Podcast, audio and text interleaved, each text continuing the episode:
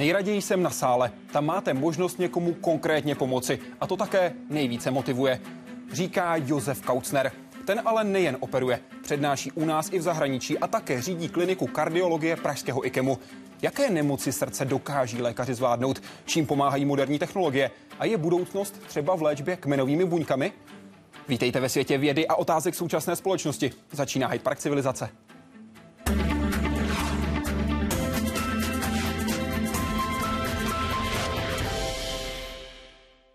Pane profesore, hezký večer i vám. Hezký večer.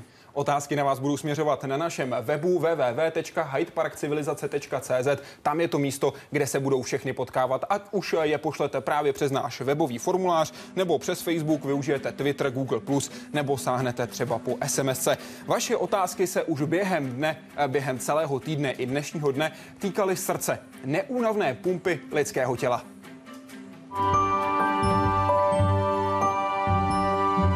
Je velké jen jako sevřená pěst a váží asi 350 gramů. Odpočinek ale nezná. Za průměrný život člověka přečerpá srdce zhruba 220 milionů litrů krve. Objem krychle vysoké jako Petřínská rozhledna. Srdce ženy je o něco, o nějakých 15-20% menší, ale obsahuje stejný počet komor, stejný počet chlopní, stejný počet cév, takže rozdíl zde zásadně není. Srdeční sval musí neustále pracovat. On se stáne 70krát za minutu a když to spočítáte zase za 70 let života, tak je to neuvěřitelných 2,5 až 3 miliardy stahů. Tak vidíte, jak je to obrovský super šampion a proto si myslím, že bychom mu neměli dávat překážky a měli mu umožnit, aby nám dlouhodobě dobře pracovalo. V opačném případě nastupuje medicína. Nové postupy a lékařské úspěchy, zejména minulého století, dali naději milionům lidí s nemocným srdcem. Jedním z prvních eh, milníků bylo vlastně zobrazování srdečních tepen, které je možno vidět na tomto modelu, tak, že ta metoda je široce dostupná pro všechny. V dnešní době samozřejmě jsme schopni to zobrazení CF provádět pomocí magnetické rezonance nebo počítačové tomografie. A s tím souvisí samozřejmě velký dopad potom na léčbu některých specifických onemocnění, jako je infarkt myokardu. Další milníkem může být první operace srdce s použitím mimotělního oběhu z toho celosvětového pohledu. V 50. letech byla provedena, dneska je operace z mimotělního oběhu naprosto standardním přístupem. Následuje rok 1967 a první transplantace srdce. Do kardiohistorie se překvapivě zapisuje Kapské město v Jižní Africe. Ani jméno naší země ale nezůstává kardiologům a kardiochirurgům neznámé. Příkladem může být například transplantace srdce kdy jsme zahájili ten program v roce 1984 a byli jsme jedni z prvních. Další prioritou z hlediska jistě východní Evropy je například použití mechanické srdeční podpory. Opět jsme byli první zemí ve východní Evropě, který začali systematicky používat takzvané umělé srdce, jak slýcháte, v léčbě nemocných se srdečním selháním. Česká republika také jako vůbec první na světě doporučila katetrizační léčbu při akutním infarktu myokardu myokardu. Infarkt myokardu je způsoben ucpáním cévy s raženinou krve. Možností je mechanická léčba, že do té cévy přímo zavedeme třeba drátek, katetr nebo balon, dneska stent, to jsou takové výstuhy a céva je naprosto průchodná a pacientovi se zlepšuje jeho prognóza. U nás se touto metodou léčí 95% akutních infarktů a to díky dobře organizované síti pracovišť poskytujících nejmodernější léčbu. Pane profesore, kde vidíte ten největší milník vy? No tak eh, je velice těžké vyzdvihnout jeden konkrétní milník. Já jsem velice rád, že moje profesionální kariéra se vlastně kryje s tím obrovským rozvojem moderní kardiologie. Je to od té poloviny 80. let, kdy jsme zaznamenali největší vývoj ať už v léčbě eh, pomocí léků, ať v léčbě pomocí intervencí, jako jsou katetrizační eh, metody, ať v léčbě pomocí chirurgických metod a transplantace srdce. Ana se vás ptá, co vás na srdci nejvíc fascinuje. Čím je pro vás osobně nejzajímavější? Tak srdce mě fascinuje tím, jak je složité a jak vlastně dokonale zvládá všechny potřeby organismu v koncertu nebo v, souhlasu eh, s mozkem a s dalšími orgány a dokáže zvětšit eh, svůj výdej třeba pětinásobně, když je potřeba. A ta regulace je fascinující a je také zajímavé, že se dá eh, mnoho věcí opravit eh, dnes na srdci, což je také fascinující. Na webu se vás ptá Hinek Vostřák. Operace srdce je jistě velice náročná záležitost a asi nejen medicínská. Bez jakých dalších oborů by se současná kardiochirurgie neobešla? Hned na úvod vysvětleme rozdíl mezi kardiochirurgií a vaším oborem kardiologií, prosím. Kardiologie je nauka o srdci a je to vlastně obor interního lékařství, vnitřní medicíny a e, je to obor, který se zabývá diagnostikou a intervenční léčbou e, srdečních onemocnění, to znamená léčbou bez operace. Kardiochirurgie je chirurgický obor, který se zabývá pouze operováním srdce. E, ne, neříkám pouze, že by to bylo nějak méně důležité, ale nezabývají se diagnostikou a zabývají se operováním, čili skalpel a klasické chirurgické metody. Dá se tedy říct, že by kardiochirurgie navázala na kardiologii? Ano. Kardiochirurgie v podstatě eh, navazuje na kardiologii. My provedeme diagnostiku tam, kde eh, to je možné dnes, což je možné stále častěji, tak léčíme pomocí intervence kardiologické, katetrizační, ať už to jsou eh, postižené cévy, postižené chlopně nebo arytmie srdeční a nebo potom, když ten pacient ne, nemůže být léčen tedy intervencí, tak jej referujeme kardiochirurgovi. A také slouží pro nás kardiochirurgové jako takový záchranářský tým, když se stane něco, něco špatného, což se naštěstí nestává tak často. Budeme držet palce, aby to stávalo co nejméně. Pojďme k té první části otázky, Hinka. S jakými dalšími obory, nejenom tedy kardiologie, kardiochirurgie, ale jaké další obory jsou ve hře? V současné době jsou to zobrazovací metody, které stále ještě patří pod eh, rentgenologii, je to CT nebo magnetická rezonance. Jsou to izotopové metody, které nám dovolují zjišťovat například metabolismus srdce nebo eh, to, jak je prokrveno. Eh, jsou to metody laboratorní, které nám dokáží zjistit, zda došlo k poškození buněk například při diagnostice infarktu myokardu nebo nějakého zánětlivého postižení. Eh, jsou to imunologické metody, jsou to mikrobiologické metody, celá řada metod, které schrnujeme pod takový cizí název komplement, tak eh, ty nám pomáhají, bez nich bychom se neobešli. A potom jsou to samozřejmě specialisté z jiných oborů, kteří nám dělají konzília, eh, ať už to jsou diabetologové, eh, lékaři z plicního oddělení, někdy dokonce onkologové, což je samozřejmě vždycky smutné, protože ty nádory jsou většinou maligní, tedy ty, ty, které označujeme jako maligní, tak mají nepříznivou prognózu ale je to celá řada dalších odborníků, bez kterých bychom se neobešli. A co ty nemedicínské? Spolupracujete s nějakými odborníky z těch neklasicky medicínských oborů? Tak eh, spolupracujeme třeba s tělovýchovným lékařstvím a tak to jsou asi asi takový obor, který není zcela eh, medicínský. A když zůstaneme ještě u té medicíny a podíváme se na trošku jiný rozměr samotné operace. Co psychika pacienta? Spolupracujete s psychologi, abyste pacienta připravili na samotný zákrok? Tak na našem pracovišti máme eh, psycholožku, která se stará zejména o pacienty eh, se srdečním selháním, kteří eh, třeba jsou kandidáty na transplantaci a často tráví v nemocnici mnoho dní.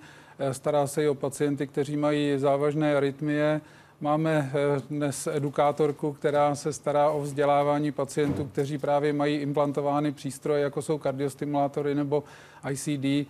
Máme eh, celou řadu techniků, kteří se také podílejí na informování pacientů a naše sestry eh, jsou také vysoce vzdělané a profesionální, takže se starají o pacienty podobně jako lékaři a je to v podstatě takový veliký orchestr Eh, celá ta klinika, eh, který eh, pracuje v úzké součinnosti a myslím si, že u nás jsou pacienti spokojeni. Jenom doplním, jste použil tu zkratku ICD pro defibrilátor, promiňte, abychom ty pojmy dali vždycky do roviny. Na webu se vás ptá Jaroslav, jaké srdeční vady se dají napravit bez toho, abyste museli nějak zásadně v úvozovkách řezat do pacienta? Tak dají se opravit Eh, postižení cév koronárních, eh, kdy můžeme eh, postiženou cévu ve většině případů tedy roztáhnout, vložit do ní nebo implantovat do ní stent, který je jakási kovová výstuha, brání opětovnému postižení zúžením. Dále jsou to některé chlopení vady, dokážeme léčit už katetrizačně, ale to ještě stále na počátku. Dokážeme léčit většinu srdečních arytmí pomocí katetrů, tedy bez řezání. A Katetr, aby jsme vysvětlili, ještě prosím přibližte, jak si ho mohou diváci představit. Katetr původně eh, byl název pro trubičku, která odváděla moč z močového měchýře. To také pochází z řeckého názvu, který vyjadřuje jako odvod nějaké tekutiny. Nicméně v současné době těch katetrů je celá řada. Jsou katetry, které mají uvnitř lumen, čili to určitá trubička. Ty se používají právě v té intervenční kardiologii, kdy potřebujeme nastříknout určitou cévu kontrastní látkou nebo určitou srdeční dutinu. Můžeme měřit prostřednictvím katetru eh, tlaky v těch jednotlivých srdečních oddílech. Eh, můžeme eh, dopravit katetrem stent nebo balónkový katetr na roztažení cévy. Pak jsou elektrofyziologické katetry, které se používají k vyšetřování arytmí nebo k léčbě arytmí a ty nemají lumen, ale mají na sobě takové malé elektrody, které snímají signály přímo zevnitř srdce z jednotlivých oblastí, anebo dokáží aplikovat radiofrekvenční proud nebo Eh, třeba kryoenergii a dokáží tak eh, ošetřit eh, to postižené místo, zničit jej vlastně a odstranit tak zdroj arytmie. Já se zastavím, byste použil to slovo stent, který jste říkal, používáme kovový. Před pár dny se v Třinecké nemocnici pod lesí podařilo použít stent ze speciálního materiálu, kdy provedli angioplastiku biologicky rozpustitelnou výstuží. Jaký je to ten materiál, který se po těch zhruba dvou letech rozloží a už není v těle potřeba? To je takzvaný biodegradabilní stent, což je, eh, což je v podstatě eh, což znamená, že to není kovový materiál, je to materiál, který se postupně rozkládá a vymizí tedy. To, to je teď takový nejnovější hit v té oblasti. Je to dlouhodobý hit nebo jenom boom a zase zapadne? Já si myslím, že to je dlouhodobý trend, že to k tomu směřuje, tak samozřejmě Podobně, eh, podobně se vytvářejí nové materiály pro eh, kloubní náhrady a, a štěpy, kostní štěpy a další. To jsou v podstatě eh, nové materiály, které poskytují určité lešení pro buňky, které jsou naimplantovány, nebo určité léky, jako lék, lékem potahovaný stent. Ty jsou potaženy na to, na to lešení, na, na ten biodegradabilní materiál a ten potom slouží jako nosič a umožní tedy provést ten výkon a potom se sám střeba, protože už není potřeba. Není potřeba už asi po půl roce, jestli se nemýlím. Tak eh, záleží na tom, eh, kdy eh, dojde k u toho stentu dochází i u toho kovového k znovu potažení té vnitřní části toho stentu buňkami, které vystýlají normálně cévu, takže potom už není potřeba brát po, určitě po roce, není potřeba brát léky proti srážení krve tak intenzivně, tak jako tomu je na začátku. Jen ten kovový už potom pacientovi zůstává na celý život. Ano. A na Svojtková otázka na Facebooku. Určitě používáte 3D modely a počítačové simulace. Jsou i jiné zobrazovací nebo třeba navigační systémy, které pomáhají při operacích? Tak eh, oni to nejsou modely, co používáme. My používáme skutečně trojrozměrnou navigaci, zejména při těch výkonech, jako jsou katetrizační ablace, Eh, je několik systémů, které dovolují eh, vlastně skonstruovat trojrozměrný obraz té příslušné mapované dutiny, ať je to levá síň nebo levá komora, pravá komora, pravá síň a jsme schopni eh, si vlastně zobrazit v té mapované dutině ten hrot katetru jako virtuální katetr a jsme schopni podle toho se řídit bez potřeby rentgenového záření nebo bez potřeby skiaskopie, což je dosud normální eh, cesta, jak se přesvědčíme, že eh, hýbeme katetrem v srdci na, na to místo, kam se chceme dostat. Je to ale přesné? Je to velice přesné. Ta přesnost je pod úrovní 1 mm a e, umožní nám to udělat ten výkon s absolutně minimální dávkou rentgenového záření jak pro pacienta, tak pro toho operatéra. Co intrakardiální echokardiografie, kterou vy jste označil za velký pokrok, za významný pokrok? Jak funguje? Co to znamená? Je to v podstatě echokardiografická sonda, která je eh, v podobě katetru, který má zhruba 10 mm, který má zhruba 3 mm v průměru, je to 10 Frenchů, což je, eh, což je taková škála, která se používá v medicíně k označování průměru katetru. A ten se zavede přímo do pravé síně nebo do pravé komory a dokáže nám zobrazit srdce ve velkém detailu, dokáže nám zobrazit struktury, které Eh, my chceme ošetřit, eh, kde se pohybujeme s tím katetrem, dokáže nám zobrazit kontakt eh, katetru s tkání a používáme té echokardiografie zejména u těch výkonů k odstraňování arytmí, mnohem méně u jiných výkonů, ale existuje podobně i intravaskulární ultrazvuk, což je zase miniaturní katetr, který je mnohem tenčí než tato sonda. A ten se zavádí přímo do nitra cévy, například do koronární tepny a dokáže zobrazit Eh, ten eh, průměr té cévy dokáže zobrazit, eh, zdali tam je plát aterosklerotický a dokonce i jeho strukturu. Je-li to plát, který je prokrvácený, zvápenatělý a podobně. Takže to napomáhá potom k přesnějšímu určení strategie léčby v řadě případů. Vy jste řekl tou, řekněme, medicínskou hantírkou 10 Frenchů, to je zhruba 3-3,5 mm, přepočítám to správně. 3,3. Pojďme ještě k jedné novince a to je GPS. GPS v úvozovkách, MPS, jak funguje tenhle ten navigační systém? Na to se tam právě Ana také ptala.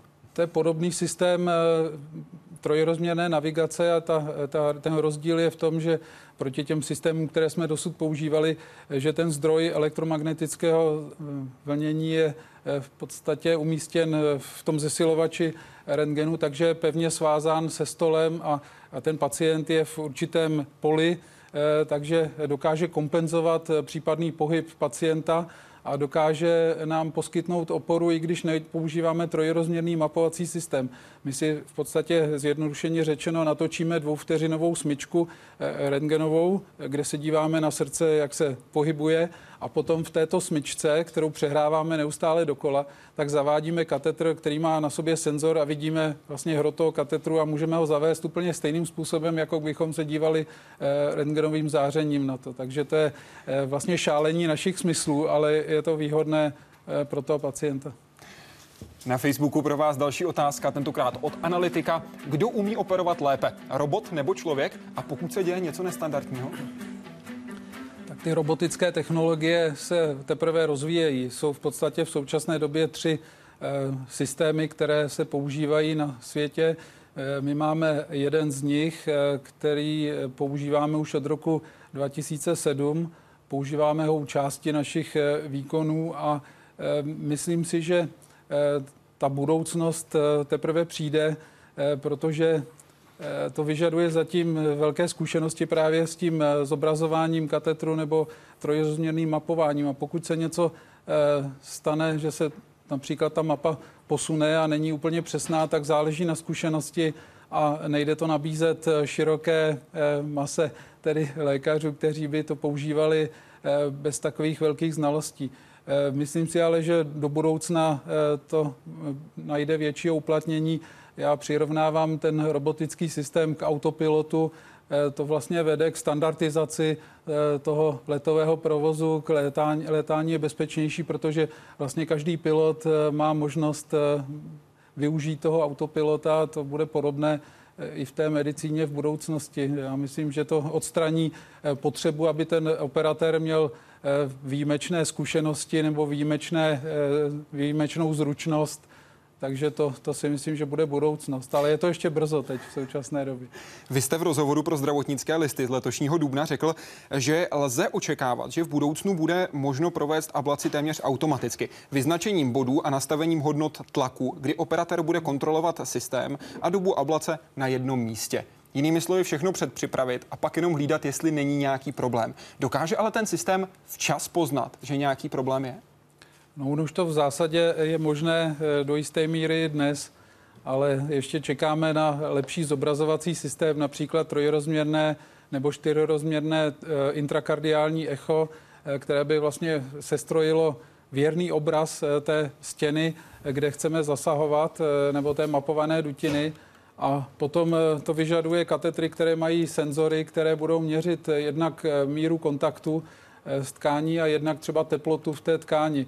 Ty katetry, které měří kontakt s tkání, už máme k dispozici. V podstatě naše pracoviště bylo prvním, které zkoušelo jeden z těch systémů na celém světě úplně prvenství. A v to, u toho druhého systému jsme se podíleli také na jeho vývoji a máme tedy s tím zkušenosti. Nicméně stále ty technologie nejsou úplně dokonalé a myslím si, že to je předpoklad pro to, aby se to, ten výkon dal dělat opravdu eh, téměř automaticky a potom ten operatér bude jenom kontrolovat, eh, jak dlouho se má být na určitém místě, než to místo bude ošetřeno. Vy jste řekl, že se v IKEMu podílíte na testování několika dalších systémů, které se teď v tuhle chvíli rozvíjí. Jaké jsou novinky, teď ty úplně, řekněme, horké, žhavé, které jsou v tom třeba i prvním stupni testování? Tak jednou z novinek je mapovací systém, který dovoluje zmapovat, aspoň podle prvotních údajů, dovede zmapovat tu nejzávažnější nebo nejsložitější, ne nejzávažnější, ale nejsložitější arytmii, to je fibrilace síní, dokáže přímo zjistit, eh, které místo je pro eh, šíření té arytmie nejdůležitější a tam potom lze zasáhnout eh, jednodušeji, takže to je takový obrovský hit, kde zatím těch zkušeností je velmi málo, ale pokud to bude takto fungovat, tak by to výrazně zlepšilo ty výsledky, které máme které nejsou špatné, ale stále ještě co zlepšovat. Eh, dalším hitem budou takzvané eh, bezelektrodové kardiostimulátory, které se začnou zkoušet už v příštím roce eh, v humánní medicíně a je to v podstatě přístroj, který je veliký asi jako hrot tušky, asi 2-3 cm dlouhý a v průměru zhruba 6-7 mm a ten se naimplantuje bez elektrodového systému z třísla pomocí takového speciálního zavaděče, který je, vypadá jako katetr tedy a naimplantuje se zatím do eh, pravé komory, čili bude to jenom jednodutinový přístroj. A očekává se, že pokud to bude fungovat, eh, tak by to byla velká revoluce eh, v té oblasti léčby pomalých srdečních rytmů, kde používáme kardiostimulátory. Jinými slovy, prostrčíte ho tak říkajíc celým tělem, aby pohlídal, že arytmie nebudou závažné, nebudou se třeba rozšiřovat. No ne, to je, to je v podstatě eh, kardiostimulátor, čili přístroj k léčbě pomalých srdečních rytmů. V současné době, jak asi uvidíme ještě v nějakém záznamu, tak se zavádí kardiostimulátor tak, že se napíchne céva pod klíční kostí, zavede se do srdce, do té pravé komory elektroda, která se tam upevní, napojí se na přístroj, který se zašije pod kůži a ten přístroj eh, tedy funguje takto s tou elektrodou jako jeden systém. A to obrovské zjednodušení je v tom, že vlastně z malého nářezu několika milimetrového střísla zavedete celý systém, který nemá žádné elektrody, čili nemohou se zlomit, eh, je mnohem menší riziko infekce, mnohem jednodušší zavedení a očekává se, že ta, eh, řekněme, doba přežití toho přístroje bude minimálně 7 let, čili to je v podstatě podobné jako moderní kardiostimulátory nebo o něco méně.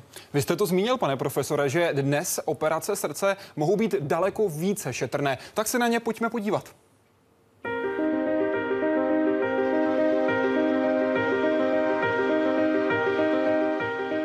Abnormálně rychlé, pomalé nebo nepravidelné bušení srdce, srdeční arytmie. Kromě změny srdečního rytmu se projevují dušností, malátností, občas i ztrátami vědomí. Pomalé arytmie jsou jedna z nejčastějších forem, nebo dejme tomu častější forma poruch srdečního rytmu. Neexistují na ně léky a dřív dokonce toto banální onemocnění mohlo znamenat pro pacienta smrt. Léčba je přitom jednoduchá a už téměř 50 let běžně dostupná. Implantace kardiostimulátoru, neboli lékařskou hantýrkou řečeno pacemakeru. Během toho výkonu se vlastně vytvoří v podklíčkové oblasti několika centimetrová ranka a pod kůží kapsa pro ten vlastní přístroj a z té kapsy se eh, přes velké žíly vedoucí do srdce do srdce zavedou ty elektrody, které potřebujeme, připojí se na přístroj pomocí konektorů a celý, celý systém se zašije do podkoží. Celý výkon může trvat 30 až 40 minut, pokud je nekomplikovaný. Pacient obvykle nespí a při výkonu komunikuje s lékařem. Podobně šetrný zákrok umí opravit i naopak příliš rychlé srdce, katetrizační ablace. Při té se střísel nebo krku zavedou do srdce katetry, hadičky s elektrodou na konci. Tím pádem my můžeme přesně změřit a lokalizovat místo, odkud ty arytmie vznikají. Navíc, pokud to místo najdeme, můžeme pomocí aplikace radiofrekvenční energie, pomocí vysokofrekvenčního proudu provést takzvanou ablaci. To znamená, že v tom daném místě vytvoříme takovou drobnou spáleninu, která je velká několik milimetrů a která vlastně zabrání, aby se ta porucha srdečního rytmu opakovala. Katetrizační ablace se provádí ve speciálně vybavených sálech, elektrofyziologických laboratořích. Při složitých případech může výkon trvat i 6 a více hodin. Pouštět se do takto náročných výkonů mohou lékaři i díky navádění katetrů technologií podobné GPS. Ta umožní sestavit trojrozměrnou mapu žil nebo požadované dutiny. Pacienti ani lékaři tak nemusí být celou dobu vystaveni rentgenovému záření. Bolí to? A ukaž ještě ten katetr. Teď, teď jsme tam, v, tady, tady ablace. První ablace se prováděla té před 20 lety. Tenkrát ale ještě neexistovaly technologie trojrozměrného mapování. Ty se do medicíny dostaly z armády, sloužily pro navigaci raket. Dnes umožňují zákroky, které byly ještě i před deseti lety zcela nemyslitelné a jejich počet v pražském IKEMu stoupá. Lékaři provedou zhruba 900 ablací ročně. Tady můžeme, že jo, tak ablace. Veronika Kvaková, Česká televize. Pane profesore, vzpomenete si na tenhle konkrétní zákrok, který jsme teď viděli? Dopadlo to dobře?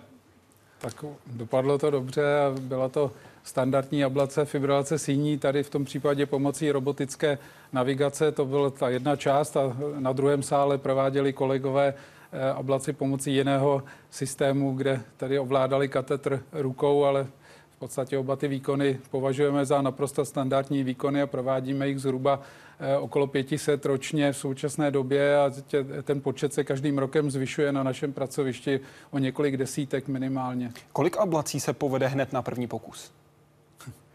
To je složitá otázka podle toho, o jaké arytmii mluvíme. Jsou arytmie, které považujeme za takzvané konvenční nebo tradiční arytmie, kde stačí zničit eh, jedno místo Eh, nebo eh, přerušit vedení eh, takzvanou přídatnou dráhou a tam ta úspěšnost je prakticky 100% nebo blíží se 100% akutní úspěšnost na dobrém pracovišti a ta, ty recidivy dlouhodobé jsou na úrovni třeba 5%.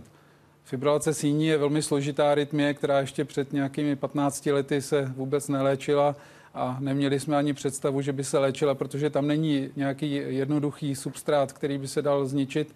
Dnes víme, že eh, většina těch arytmí pochází z plicních žil, takže my se snažíme elektricky odizolovat plicní žíly, což, eh, jak jste viděli na těch eh, mapách, je celá řada bodů, které je potřeba vytvořit, takže tam při tom velkém množství těch spálenin je mnohem větší pravděpodobnost, že některá z nich je méně účinná a to srdce v tom místě je omráčeno, čili my akutně ten výkon provedeme, ale potom v dlouhodobém eh, průběhu dojde k vyhojení toho místa a začne tam zase eh, vodit ten elektrický vzruch, takže eh, zhruba u té fibrilace síní, u té formy záchvatovité se dá říci, že asi 25% recidiv je v průběhu toho prvního roku a musíme v řadě případů ten výkon opakovat. U té arytmie, která trvá třeba několik let, tak je to až 50% Nicméně eh, pořád je to eh, obrovský eh, přínos, protože žádné jiné metody než léky neexistují a pokud léky selžou tak a ten pacient má velké potíže,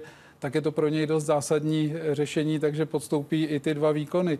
Ale je to samozřejmě velký vývoj a každým rokem se ty výsledky zlepšují. Pojďme za pacientem, pojďme dokonce za vaším pacientem. S námi je teď ve spojení Michal Herman. Dobrý večer, jak se vám daří? Mně se daří výborně. U vás to není jenom společenská otázka, vy máte za sebou právě dvě ablace. Kdy jste začal mít problémy a jak, jak vypadaly? Jak jste, jak jste je poznal? No, já jsem přišel na to, že mám arytmii úplnou náhodou, když jsem byl na návštěvě, udělalo se mě nevolno, musel jsem si lehnout, s okolností tam byla lékařka, která mě eh, dala ruku na tep a říkala, máš arytmy, běž se nechat vyšetřit. A to bylo v roce 2005. Jak jste se pak dostal k profesoru Kautsnerovi? Eh, to bylo rychlejší. Já jsem s chodou okolností znal eh, dva kardiology, jednoho v Americe, v Nashvilleu a jednoho v Amsterdamu, který se navzájem neznali, ale zeptal jsem se jich stejnou otázku, zda by neuměli doporučit někoho, kdo léčí arytmie. A nezávisle na sobě oni přišli s jménem profesora Kautsnera, a tak jsem skončil v IKEMu. Vy jste v té době žil v Anglii, což bychom měli asi zdůraznit. V Anglii na to měli podobný názor. A proč vám doporučili právě profesora Kautsnera? Jaký byl ten argument? No, eh, já jsem cestoval, až ještě stále cestuji mezi Anglií a, a Prahou a e, tu otázku, kterou jsem položil, bylo, že ať doporučuji někoho buď v Londýně nebo v Praze, protože pro mě to bylo praktičtější. a jejich argument bylo, že to je otázka praxe, že někdo, kdo už vykonal spoustu těchto výkonů a má spoustu pacientů, tak je v lepší pozici mě vyléčit, než někdo, kdo teprve začíná. A profesor Karlsner v té době byl jeden z předních léčitelů této nemoci a byl jsem hrozně rád, že jsem na něj přišel. On zůstává ostatně jedním z těch nejlepších na světě do dneška, musíme zdůraznit a dodat. My se k jeho úspěchům i na to mezinárodním poli dnes ještě určitě dostaneme. Teď zůstaňme u té vaší konkrétní operace. Jak dlouho trvala samotná příprava? No tak já jsem měl dvě e, ablace a ta příprava vždycky byla takový 4 až 6 týdnů. Já jsem předtím měl medikaci několik let a ta mě e, nedělala moc dobře, já jsem se necítil e, přitom v pořádku, ubírala mě energii a měl jsem pocit, e, že jsem bez života. E, takže jsme e, zvolili s e, doporučením pana profesora, že bych měl jít na ablaci. Bral jsem nějakou medikaci asi 4 až 6 týdnů předem Eh, potom ta první ablace byla v roce 2008 eh, a já jsem se cítil eh, po té samotném zákroku hrozně dobře během jednoho týdne, ale během pár týdnů, možná měsíce, jsem už cítil, že ta ablace se úplně nepovedla. Takže rok poté, v roce 2009, pan profesor ablaci opakoval a ta byla velmi úspěšná a hned jsem měl pocit, eh, že jsem jiný člověk. Měl jste strach, nebo vás to nějak psychicky třeba nalomilo po té první neúspěšné ablaci? Hm. Já jsem měl strach před první i před druhou eh, ablací samozřejmě. Než necháte někoho šťourat v srdci, tak eh, si to chcete eh, sakramensky rozmyslet. A eh, měl jsem pocit a byl jsem přesvědčen, že to byla ta jedna, jediná alternativa, abych si Eh, zlepšil kvalitu života. Ta, eh, ta arytmie se progresivně zhoršovala, takže od roku 2005 do 2008 už jsem to cítil hodně silně, zvláště když jsem hrál tenis nebo když jsem seděl v klidu u počítače, tak jsem najednou byl eh, bez dechu. A jak jste na tom dnes? Je všechno v pořádku a změnil jste nějak svůj životní styl? Dneska jsem eh, na tom v pořádku, cítím se výborně. Musím říct, že to, mě to vrátilo zpátky uh, tu kvalitu života, kterou jsem měl. Tenis hraju stejně, jak jsem hrál předtím a mám pocit, že i uh, tu síť doběhnu. Co byste vzkázal těm, které třeba teď ablace čeká a mají také ten strach, který vy jste zmiňoval? No já si myslím, že v prvním řadě by neměli otálet s léčbou, s arytmí. A že by si měli uvědomit, jak důležité pro ně je dostat zpátky tu kvalitu toho života, kterou měli předtím, než arytmie se ukázala. Pane Hermane, moc děkuji, že jste byl dnes s námi v Hyde Parku Civilizace a hlavně přejeme nejenom hezký večer, ale hlavně to pevné zdraví. Moc krát vám děkuji hezký večer i vám. Pane profesore, jaký je to pocit, když vás doporučí nemocnému člověku někdo z Amsterdamu a zároveň někdo z Nashville? Tak já se snažím dělat tu práci jak nejlépe do vody a mám samozřejmě, protože eh, těch lidí, kteří dělají ty ablace, není tolik, tak my se všichni známe, takže eh, já znám takže vás doporučil kamarád, tak říkajíc? To ani úplně ne, ale eh, kromě Antarktidy znám v každé zemi minimálně několik lidí, kteří dělají katetrizační ablace na nějaké vrcholné úrovni, aspoň v té zemi, tedy pro tu danou zemi. A, takže se většina z nás zná a e, já to považuji samozřejmě za e, e, ocenění naší práce, protože to není jenom práce moje, je to práce celého týmu kliniky kardiologie, nejenom tedy lékařů, ale i techniků, bez kterých bychom nemohli dnes už existovat. Je to práce sester a všeho dalšího personálu, který se podílí na těch výkonech. Na Facebooku je pro vás otázka, kterou poslal Miloslav. Absolvuje-li člověk úspěšnou transplantaci srdce, jaká má v dalším životě omezení, či jaká mu případně hrozí nebezpečí nebo potíže? Jak se lidé s transplantovaným srdcem začlenují do běžného života? Tak ten člověk eh, po úspěšné transplantaci eh, je samozřejmě limitován tím, že musí brát léky, které eh, brání tomu, aby nedošlo k odhojení toho štěpu. Takže to jsou takzvaná imunosupresiva, to jsou léky, které mají určité nežádoucí účinky a také snižují vlastně obrany schopnost proti infekci i proti nádorům, takže ti pacienti musí být pečlivě sledováni. Jakákoliv i banální infekce se musí léčit a někdy mají bohužel infekční komplikace eh, tak eh, neobvyklé, protože vlastně je to eh, organismus, který je oslabený. Také mají o něco větší riziko vzniku třeba nádorového bujení, takže se musí sledovat preventivně a vyšetřovat. Nicméně velká část těch pacientů žije velmi dobrý život s dobrou kvalitou a řada z nich je i zapojena v práci. Vy říkáte řada, jenom loni IKEM provedl 43 transplantací srdce. Bude to letos víc, méně, podobně? Já myslím, že za ty poslední roky je to tak zhruba podobný počet, mezi 40 a 45. Je to dáno hlavně nedostatkem dárců. To je hlavní limitace ve všech vyspělých zemích.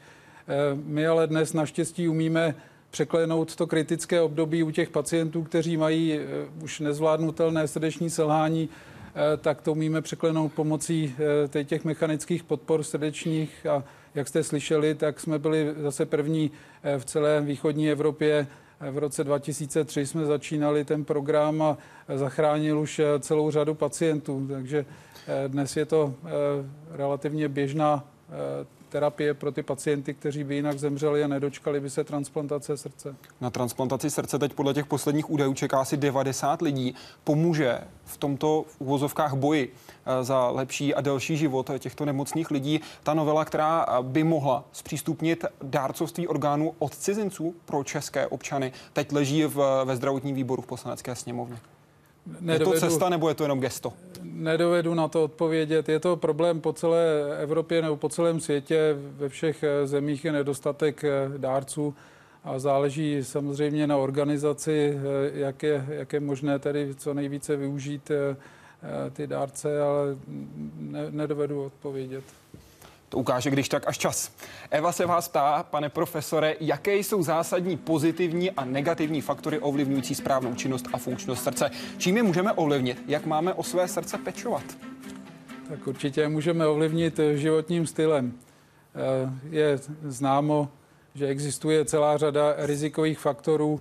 Eh, některé z nich eh, nemůžeme moc ovlivnit, například dědičnost, nemůžeme ovlivnit tolik třeba Eh, některé metabolické faktory, ale můžeme ovlivnit kouření, můžeme ovlivnit eh, to, zda se pohybujeme nebo nepohybujeme, můžeme ovlivnit to, co jíme, eh, co děláme, jaký máme životní styl a to je velice důležité. Můžeme dbát na to, abychom měli léčenou hypertenzi neboli vysoký krevní tlak, cukrovku a další choroby, které jsou rizikovými faktory.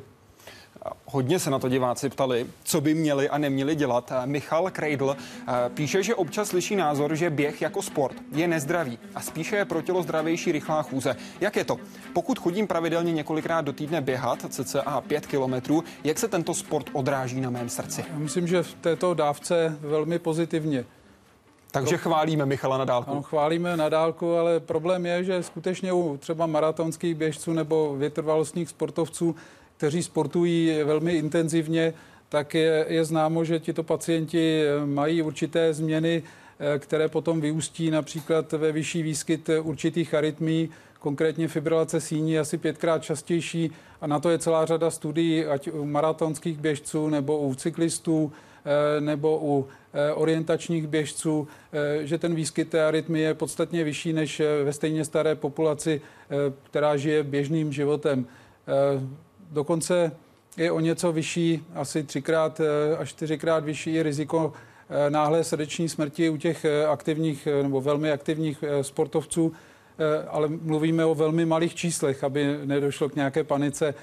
Je to jeden na 100 tisíc nebo i na 200 tisíc, takže to jsou opravdu setiny promile, nicméně to riziko je určitě větší u těch sportovců, kteří kteří sportují opravdu intenzivně a zejména vytrvalostní sporty. Tam jde tedy o to dlouhodobé velké zatížení srdce. No. Na to se diváci ptali, co by tedy měli dělat. Pane profesore, jaký sport je pro zdravé srdce nejlepší? Co byste nejvíc doporučil? Chůzi, běh, jízdu na kole? Jakýkoliv aerobní sport, kdy se tedy pohybujeme, eh, ne, není to třeba spírání, ale eh, takovéto sporty, jakýkoliv který vás baví. Já myslím, že nejdůležitější, aby si toho člověk užíval, aby nedělal něco, Eh, protože to musí, protože mu to někdo nakázal, on to musí dělat a nenašel k tomu eh, nějaký vztah. Všechno, co člověk dělá, by měl dělat s, určitým, eh, s určitou radostí. Ať je to práce, ať je to zábava, ať je to jídlo, sport, cokoliv, veškeré aktivity. Jak by mě, přitom mělo být jeho srdce? Diváci se ptali na to, jestli mají sledovat svoji tepovou frekvenci a jaká je pro ně v takovém případě ta nejlepší.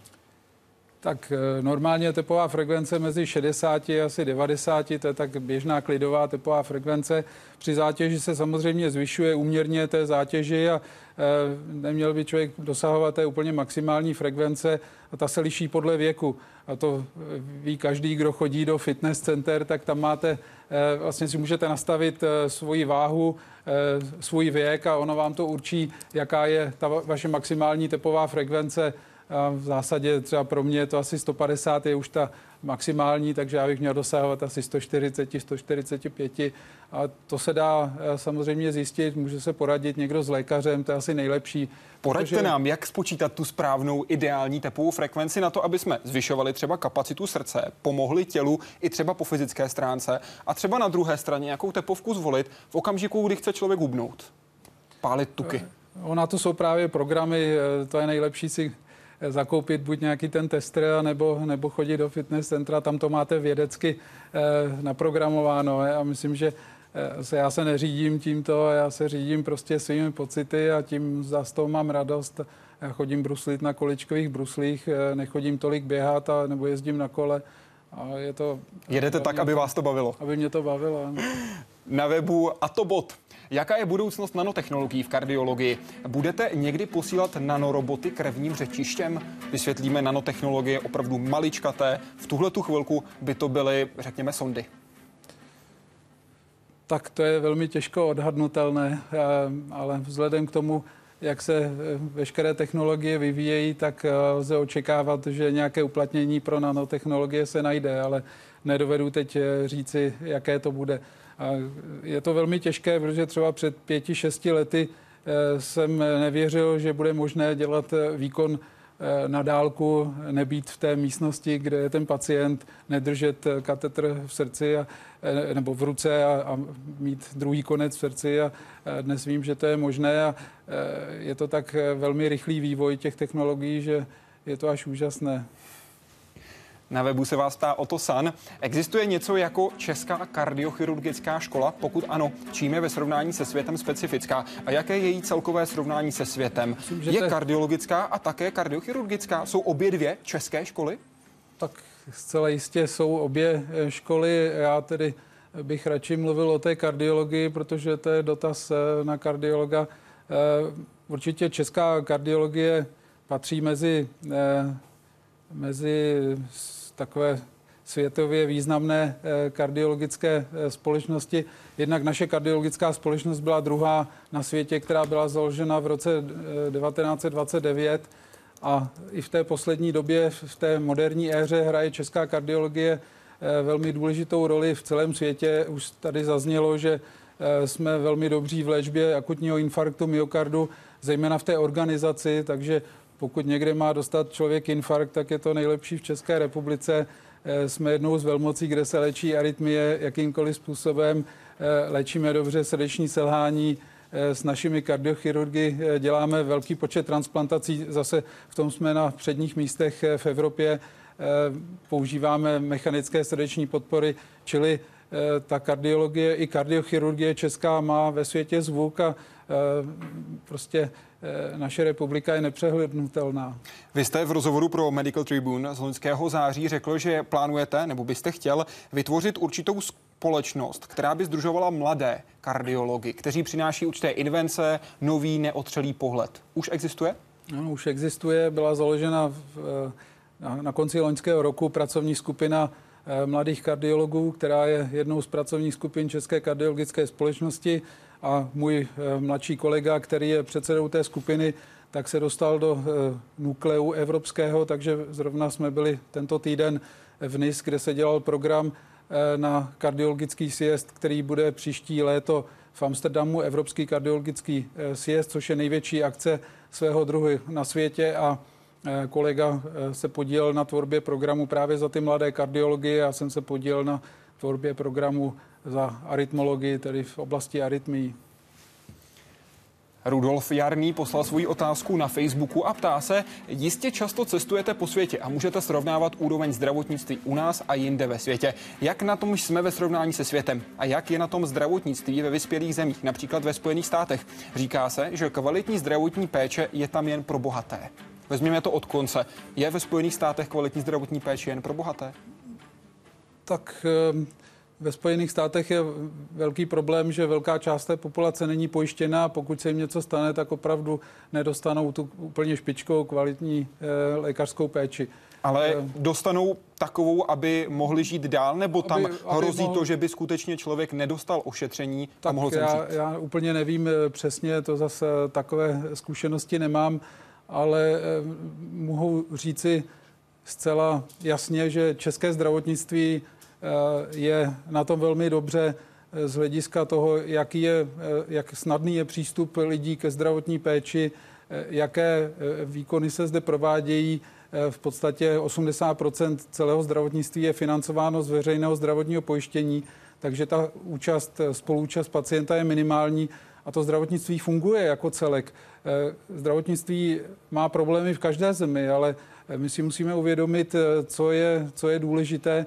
A já, já myslím, že prostě to funguje u nás hlavně proto, že stále většina těch zdravotnických pracovníků, ať už to jsou lékaři, sestry a další pracovníci, tak do toho dává svoje srdce a nedělá to pro peníze, protože eh, dlouhodobě asi zdravotnictví je podfinancované. Když srovnáme eh, procento HDP, které se dává na zdravotnictví, tak je to u nás méně než 8%, myslím, za poslední rok a v některých zemích je to 11 až 12% ale z jejich HDP, které je třeba čtyřnásobně vyšší než české, takže si dovedete představit asi, jaký je rozdíl, ale přitom není rozdíl velký v té kvalitě. Například v řadě západoevropských zemí se neprovádí takový počet určitých výkonů nebo není takový přístup k zdravotní péči, jsou dlouhé čekací doby. V Anglii jsou třeba roční, dvouroční čekací doby na některé výkony, což u nás neexistuje. Takže já myslím, že eh, nesmíme neustále jenom kritizovat všechno, spíš se zamyslet nad tím, jak eh, zlepšit eh, tu organizaci jak eh, změnit, přetransformovat ten systém a to, to je důležité a určitě je potřeba zvýšit spoluúčast pacienta nějakým způsobem. Nějakým způsobem nebo nějakým konkrétním způsobem? No, Vy jste zmiňoval způsoby... například léčebné, po, léčebné pobyty, to byl jeden z konkrétních bodů, který jste zmiňoval v rozhovorech. Konkrétní způsoby existují po celém světě a není potřeba objevovat to, co například? již bylo objeveno.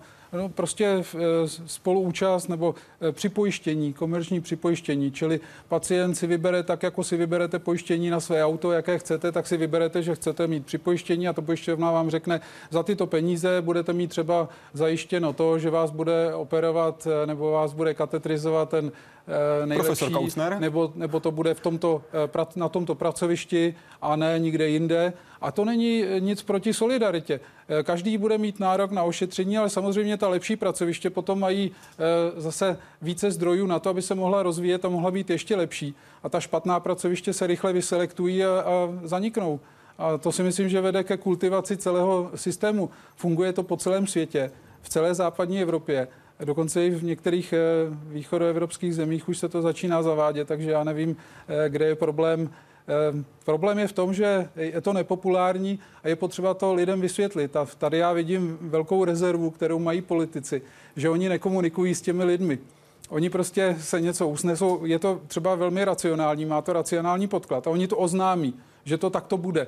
Místo, aby se vysvětlovalo lidem, co jsme všechno dosáhli, kolik stojí zdravotní péče, eh, jaké postavení zaujímáme, co všechno máme, aby si to všichni uvědomili a vysvětlit jim, proč eh, není účelné mít eh, sítě zdravotnických zařízení jako za Marie Terezie nebo na začátku století minulého. Jinými a... slovy, vaše metoda v úvozovkách by byla vytvořit silná zdravotnická centra, ve kterých by se koncentrovali ti nejlepší odborníci. To je v podstatě současný trend, ale současně mít zase územně rozmístěná centra, kde je možné provádět rehabilitaci a následnou péči, ale na vysoké úrovni. Ne tak, že to bude taková prostě péče třetí kategorie. Ještě to vezmeme z druhé strany mince. Co lékaři? Vy jste v rozhovoru pro Medical Tribune z září roku 2011 řekl, jistě jsou výjimky, ale až příliš mnoho lékařů se chová jako za socialismu. Hlavně, aby nevybočovali z řady a měli svůj klid. To je největší problém české kardiologie a nejen jí. Jak s tímhle naložit? Tady jsem myslel spíš na to, že právě řada lékařů nemá tu motivaci, aby byli nejlepší, eh, protože eh, jestli provádím eh, určité výkony nebo provádím ambulantní vyšetření, tak eh, já potřebuji mít smlouvu s pojišťovnou a nepotřebuji být nejlepší. A to by právě se odstranilo tím, kdyby, byla, eh, kdyby bylo to komerční připojištění, by bylo spolučast pacienta, kdyby každému lékaři šlo o to, aby prostě byl lepší, tím přitáhne více pacientů, budou lepší výsledky a to, to byl jeden důvod, který jsem měl na mysli, Druhý důvod byl ten, že u nás jsme dost pasivní, eh, ať už to jsou kardiologové nebo jiní odborníci, eh, v eh, oblasti tedy publikace našich výsledků. To, když srovnáme objektivně s řadou jiných zemí, tak nejsme samozřejmě úplně někde na chvostu, ale nejsme také na špičce. Tak Takže pak lidé jako ani nevidí tu práci. Třeba, která je stejně veliká, tak má mnohonásobně větší počet publikací, má mnohonásobně větší počet Eh, profesorů, kteří jsou známí po celém světě a to je potřeba eh, na tom pracovat. A to myslím, že je úloha pro mladší generace. Proto jsem rád, že, že vznikla ta eh, pracovní skupina těch mladých kardiologů a budeme v tom pokračovat. Srdce dokáže o sobě říct, co přesně dělá. Ten příběh napsaný srdcem se jmenuje EKG. Kosmonaut nebo třeba pilot Formule 1. Naprosto odlišné profese, přesto mají něco společného. Jejich tepová frekvence se často snaží o rekord ve skoku do výšky. 20. července 1969 astronauti Apollo 11 Edwin Buzz Aldrin a Neil Armstrong se spouští v lunárním modulu na povrch měsíce. Do dosednutí zbývá zhruba 60 metrů. Náhle se rozbliká alarm. Modulu dochází palivo. Počítače vede přímo na balvanové pole u velkého kráteru. Armstrong přebírá ruční řízení a přistává se zbytkem paliva na méně než 30 sekund letu.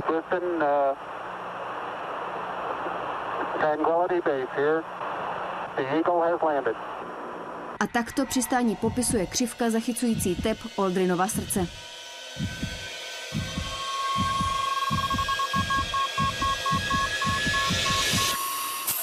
Pro závodníky Formule 1 je adrenalin téměř denním chlebem. Při závodech po dobu bezmála dvou hodin vykazují průměrně 184 tepů za minutu.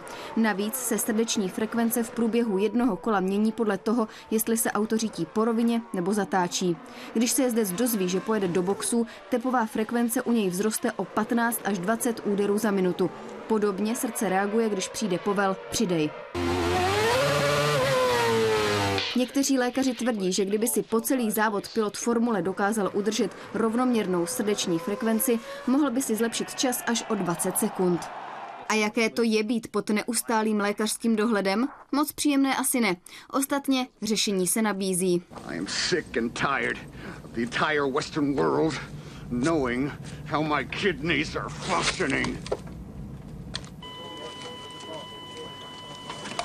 Flight, I just lost level.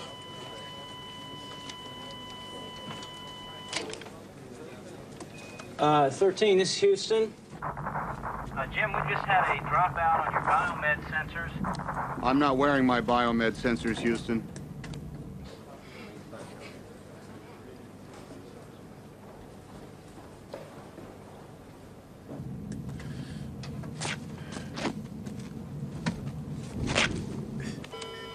Flight, now I'm losing all three of them. It's just a little medical mutiny, Doc. I'm sure the guys are still with us. Let's cut them some slack, okay? Pane profesore, zažil jste někdy podobnou spouru? To jsem nezažil, ale Je to zajímavé, eh, určitě se dá eh, srdeční frekvence slumit léky, ale to ve sportu je považováno za doping, například u střelců a dalších sportovců. Ale účinné léky máme na sklidnění srdeční frekvence pro běžné pacienty. Aneška až, až se vás ptá, že, nebo respektive píše, že vaše práce je jistě velice fyzicky a psychicky namáhavá. Jak tyto pravděpodobně zrovna směrem k srdci rizikové faktory kompenzujete? Kromě toho sportu, který vy jste avizoval. Tak je to velice e, těžké odpovědět, protože záleží na tom, e, každé období, e, které já mám, je, je jiné. Jsou období, kdy hodně cestuju, tak se snažím alespoň cvičit třeba v hotelu a, nebo chodit plavat. Pak jsou období, kdy jsem více tady a více se věnuji tedy práci na sále a potom se mohu věnovat tady třeba procházce nebo fotografování a dalším zálibám, které mám. Jsme rádi, že jste do toho programu dokázal dostat i Hyde Park civilizace. Díky moc, že jste byl naším hostem. Děkuji. Příští týden bude naším hostem oceanolog, geolog a oceanograf, docent Zdeněk Ukal. Doufám, že vy budete s námi.